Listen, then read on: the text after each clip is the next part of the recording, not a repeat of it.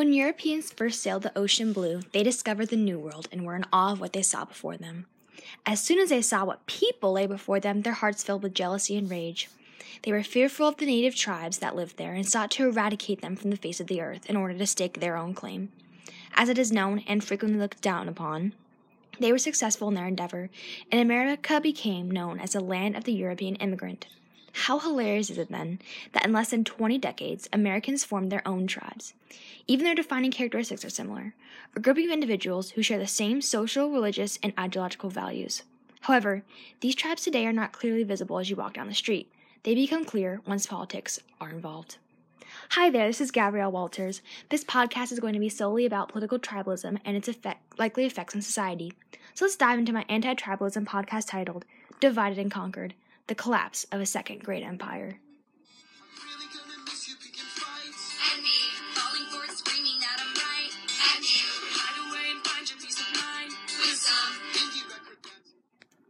Political tribalism, or as most simply known, tribalism, is the idea of a grouping of like minded individuals who share the same political values and ideals. As of today, many associate this with political parties, who tend to naturally be a tribe of their own. This term has not been invented to fit today's political climate. On the contrary, it is an old word that has risen and fallen in popularity as divisions become more entrenched. Some speculate the level of tribalization nowadays rivals that of the Civil War era. However, this seems an overexaggeration from those who despise this divide. Though there are several tribes that exist, only two seem to have true power the Democratic and the Republican parties. These tribes, on their face value, are harmless, but if one investigates their political impact, it is clear that a divide between opposing tribes exists. It seems to many that there is no end as to what the two can disagree upon, whether it be Supreme Court confirmations or possible impeachment proceedings. This is not unlike the early Native American tribes and their rivalries. The difference that complicates issues is the limited amount of tribes in the United States. This not only allows for more defining ideals to be indicative of each political party, but it also disallows for much gray area. Even as people are split as to whether or not tribes are beneficial or detrimental, they seem to have a general consensus on one idea Tribes exist. It is futile to argue that people are not divided in today's world, and it is only natural that people side with those of similar beliefs for comfort and support in their ideals. The issue becomes when the tribal split cannot be overcome to solve political issues. When this divide is sharp, as is evident today, there is little room for compromise. And with lack of solutions, not only are pol- politics stalled, but they are negatively affected by political tribalism. One problem some claim is when tribes' goals are the obliteration of the other party by securing a permanent majority. In several bills in the Senate, the competition is never between opposing ideals, it is instead between Democrats versus Republicans, which is why almost anything through the Senate is passed by a razor thin margin indicative of each party's seats. When it comes to the midterms, the goal is not to fairly represent the people's ideals. It is also Democrats versus Republicans, which is evidenced by the current president traveling, rallying, and supporting senators of his matching party who are up for election. And even for elections as important as a general election every four years, in some states, there exists an option on ballots to vote all Democrat or all Republican candidates. This takes away critical thinking about each race and each issue and greatly increases the turnout for one party or the other. When these things happen, politics are no longer politics anymore. They are just a popularity contest.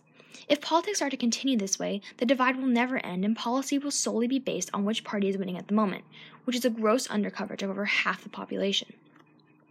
Another issue caused by tribes is the lumping of people into categories in which they do not belong.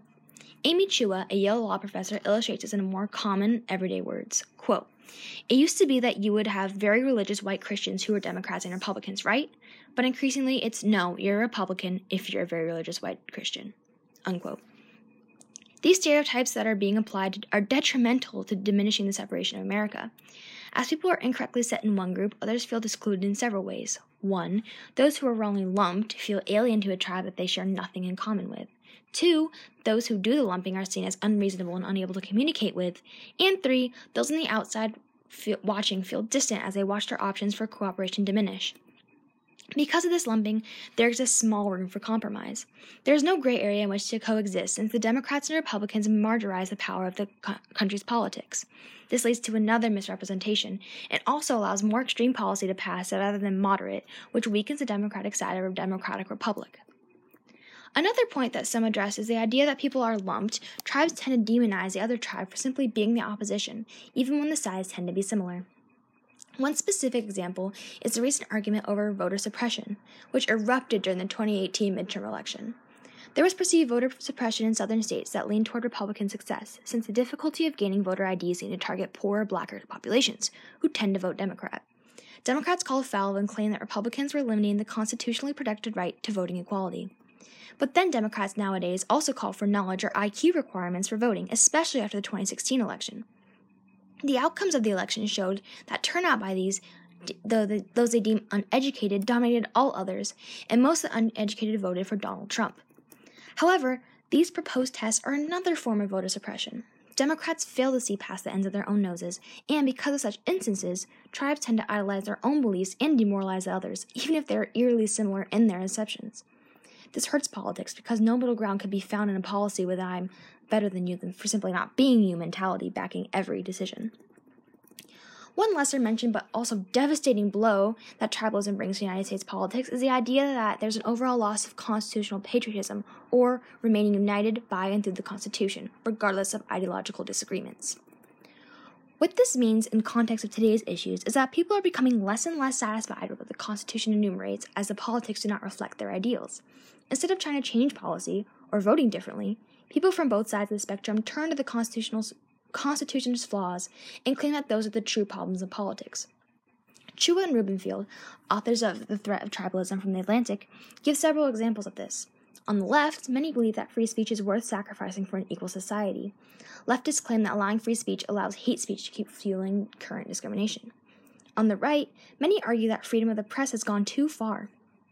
As heard from the president himself, the news is only seen as a way to criticize politicians rather than report news there's a subsequent right wing push to limit freedom of the press.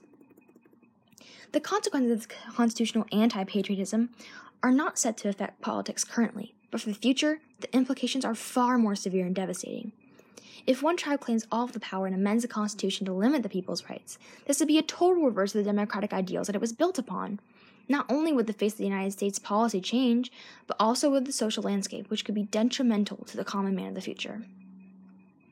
Though majorities see political tribalism as a poison to the United States and its overall political well being, there are some who claim that tribalism is not an issue to concern Americans today. Whether it be in its existence or in its effects, some believe that to blame tribalism for political struggle will be a faulty conclusion. For example, some deny that the United States is as polar as is commonly thought. According to an account from the Washington Post, about 40% of Americans label themselves as independents. Rothman claims that since this is true, less voters are prone to give into, quote, tribal scaremongering, unquote. However, he also concedes that the parties focus more of their energy on swaying the independents onto their side. This is where his claim loses ground, since if the Republican and Democratic parties are so invested in scooping up votes, they are less interested in breaking down key issues than simply gaining support. This leads to policy whose only goal is to interest potential voters rather than to solve important issues. A great many also claim that though America has tribalized, there is no harm done. In fact, they believe that the nation was built to withstand such conflict. Those who support this idea cite Federalist Paper Number 10, or Federalist 10, a document written by James Madison in support of ratifying the Constitution. In his argument, Madison warns that factions, which are the equivalent of political parties, are detrimental to a small national government. In contrast, he proposes that under a large central government, factions are controlled through lesser representation and greater division across the country. Through Madison's claims, many argue that the United States was formed to survive tribes. What they fail to see is the limited scope of Madison's views. This was written in 1787, more than 230 years ago, and much has changed since then. For one, political parties rose to power, something the founding fathers did not anticipate. Along with this, the population has exponentially grew, and proportionally, so has the number of proponents for each party. Now each party has greater representation and less separation across the country, contrary to Madison's beliefs. As Madison had feared but ultimately dismissed, these factions have taken over the government internally, and each party has direct say in policymaking. It is evident that factions have taken stronghold in a large federal government, so the notion that the country is unaffected by factions is fallacious, especially when backed by Federalist 10.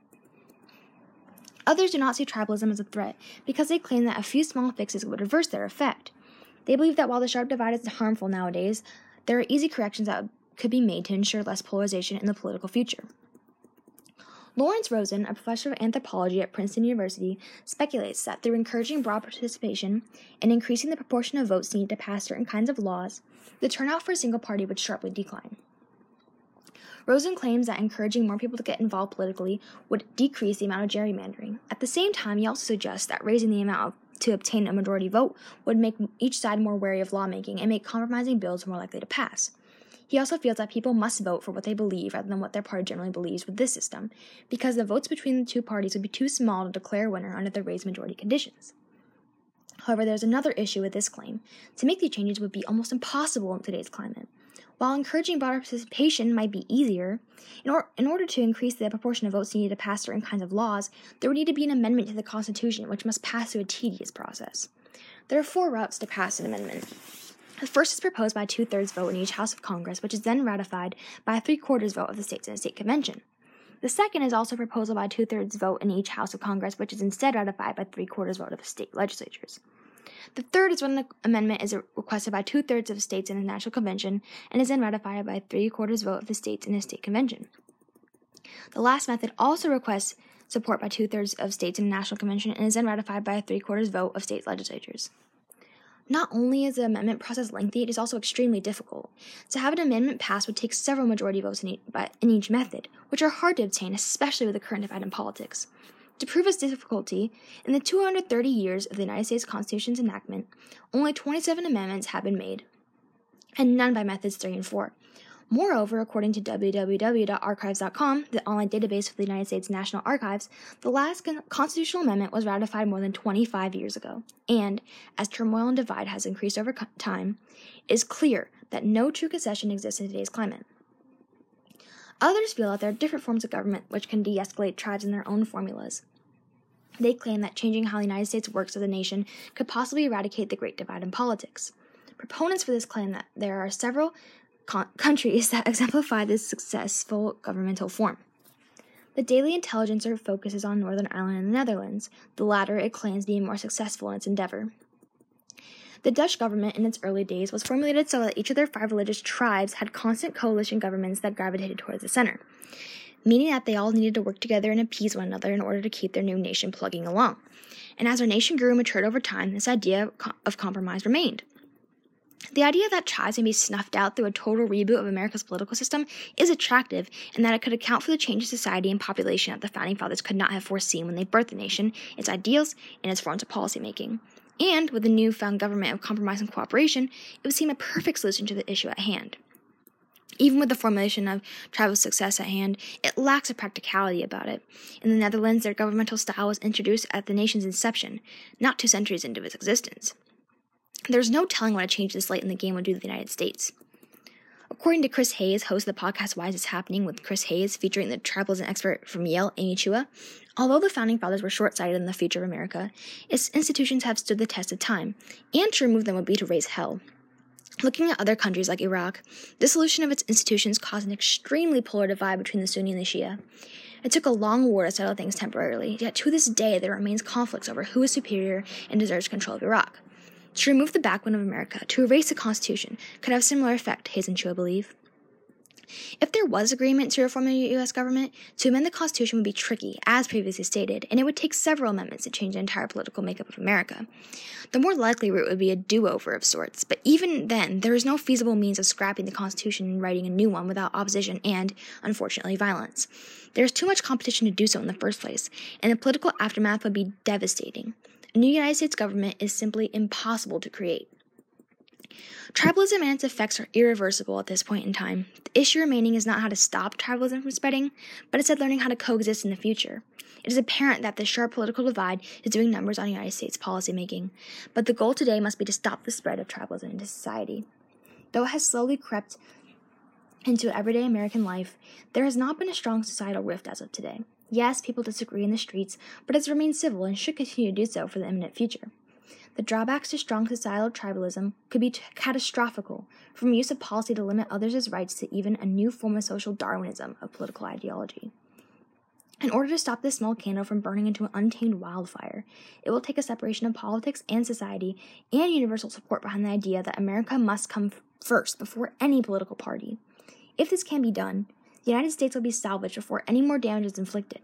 If not, the New World, the land of the free, the stars and stripes, America, will be divided and conquered from sea to shining sea. All right, sources I used included Chua and Rubenfield's article titled the Threat of Tribalism from the Atlantic, the constitutional amendments 11 through 27 from the National Archives, Federalist Paper number 10 from the Bill of Rights Institute, Hayes's um, podcast called Political Tribalism with Amy Chua from Why Is This Happening with Chris Hayes, Adam Rothman's article titled Tribalism Doesn't Explain Political Conflicts from the Washington Post, Lawrence Rosen's A Tribal Defense of, a Liberal Defense of Tribalism,